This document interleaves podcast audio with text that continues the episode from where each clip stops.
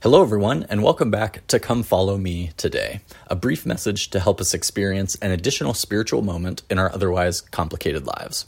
My name is Caleb Sanford, and thank you for joining me as we accept Christ's invitation to follow him today.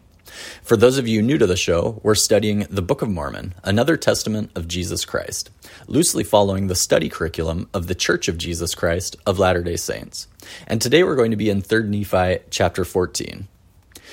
Well, in the last couple episodes, we've been hearing about Christ's teachings to the Nephites when he visited them in the Americas after his resurrection. He taught them about baptism, about the need to not have contention one with another. He helped those who were struggling in life to understand that they are blessed because of their challenges. He taught about loving our brother, finding common ground with our adversaries, the impact of lust in a relationship, the need to love our enemies, and striving to be perfect like Christ and Heavenly Father. What he says next to the people seems especially applicable for us today.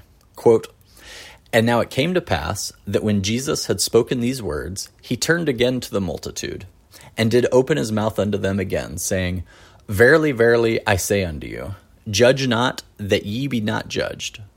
For with what judgment ye judge, ye shall be judged. And with what measure ye mete, it shall be measured to you again. And why beholdest thou the mote that is in thy brother's eye, but considerest not the beam that is in thine own eye? Or how wilt thou say to thy brother, Let me pull the mote out of thine eye, and behold, a beam is in thine own eye? Thou hypocrite, first cast the beam out of thine own eye, and then shalt thou see clearly to cast the mote out of thy brother's eye.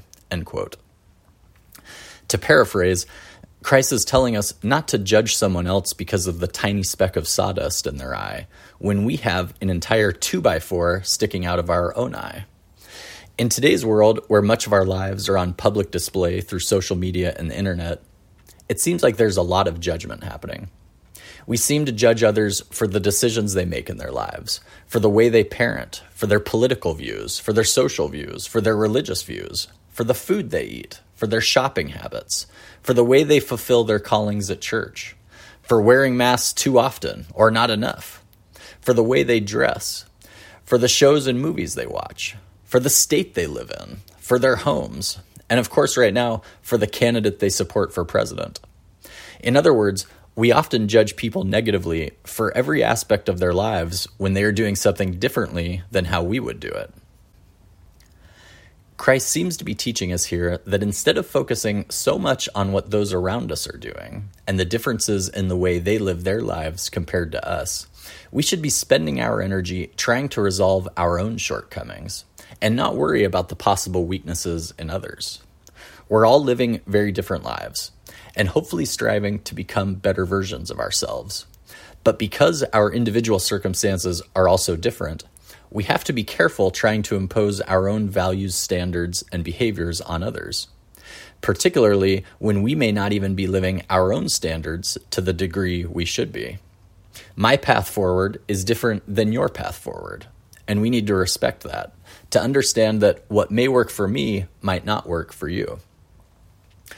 In my life, I'm the father of three young children, husband to an amazing woman, healthcare executive whose decisions impact the lives of hundreds of employees and tens of thousands of patients, advisor to the young men at my church.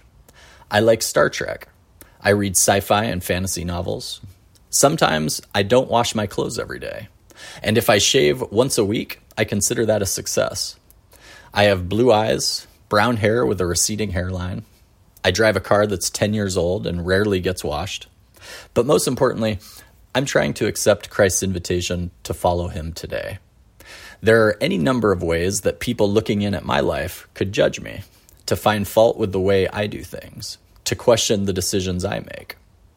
Most of the time, when we judge others, we do it behind their backs, or even worse, when we talk to other people about it. From time to time, I hear about instances when someone is judging me for something I did, thought, or said, and that hurts to know that I'm doing the best I can, and yet someone looking in is judging me for who I am or what I'm doing.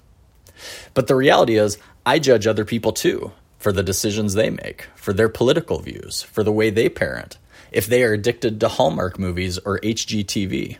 It's so hard not to do this. And so here we all are, going round and round, judging each other for things that may not really matter, for things that likely don't impact us. And the result is our relationships suffer. When we're judging someone for the way they live their life, it's impossible to simultaneously minister unto them. The more we judge, the less we're ministering.